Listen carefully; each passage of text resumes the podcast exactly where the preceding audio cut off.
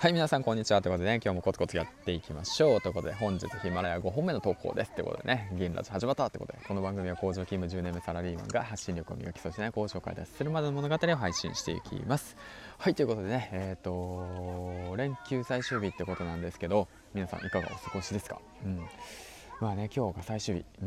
ということでね、ゆっくりされてる方も多いんじゃないかなと思うんですけども、明日に備えてね、頑張っていきましょうということで、コメントの方から先に返していきたいなと思います。沖縄専業主婦竹野下崎さんす毎日更新さから、見えない家事わかります、作りより献立を決めるのが大変ですからね。コメントありがとうございます。はい、ということです。もう竹さんはね、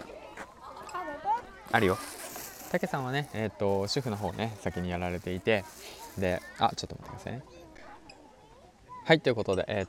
たけさんのこと、たけさんはね、すごくね、面白いんですよ。あれ、話変わったか。まあ、いや、主婦をやられていて、で、それで、僕より先輩ですね。僕はまだ1ヶ月目。たけさんはどれぐらいなんだろうな。だから見えない家事の大変さ、あとはね、献立を作る大変さ、たけさんはね、分かってくださってるみたいで、本当嬉しい限りです。本当、僕も大変なんですよ。大変なんですよ。そんな感じでね、環境を変えて、今生活しております。はい、というわけで、ツイッターの方に今日ね、こういったツイートをあげました。はい。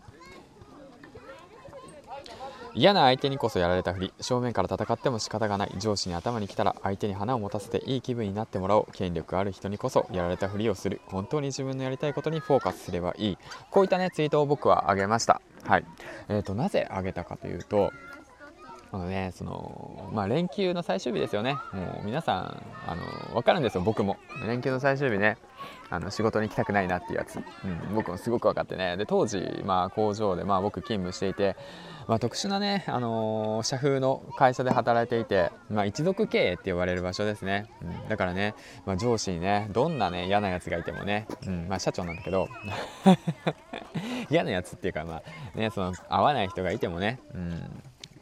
今だから思うんだけど、その正面から戦っても仕方がないんですよ。嫌いな人に嫌いだって言ったところね、もっと嫌われるだけなんで、そんなことしたってしょうがないから、だからね、上司にこそ、そういったねことにこそ花を持たせてあげると、なんかね、やられたら倍返しするんじゃなくてやられたらやり返す倍返しじゃなくて、やられたらやり返された、うわもう終わりやみたいな感じのふりをしとけばいいんですよ。そういう風にね、僕は学びました。だからといって、大げさにそんなことをする必要はないですし、嫌なことは本当に嫌だって言えばいいんですけど、そういったことをね思ったんで、こうやってあげてるんですけども、僕もね当時ね、育児休暇が終わったらどうなるかわからないんですけど、だからそういったことを思っていて、で、そういえばふとね、4連休の最終日にそんなことをね思い出したんで、こういったツイートをあげました。だからね、もし聞いてるリスナーの皆さんでね、明日仕事が嫌だとか、なんか気に食わない上司がいて、もうどう対応すればいいのかわからないとか、そういった時こそね、もう本当花を持たせてやればいいんですよ。もう本当諦めるっていうよりは、もうその場はもう戦わずに、戦ったって無駄なんですよ。もう合気道です、合気道。敵の攻撃を軽く受け逃すんですよ。もうシャッて同じ、なんかあれですよ、攻撃してるのを真正面からのパンチをこちらかそう真正面でパンチし返したら痛いだけなんですよ。だからその相手からの攻撃をうまくかわして、で、本当に自分のやりたいことにフォーカスすればいいんですよ。今はいいと、今はいい、でも本当に俺はこうやりたいことがあるんだ、だから今もういいよ、負けるわみたいな感じです。今だからもう協力するわみたいな感じですよね。半沢直樹と一緒ですよ、本当の、オーナーシャス、オーナーシャスそんな感じでね、明日からのねお仕事頑張ってほしいなと思ったんで、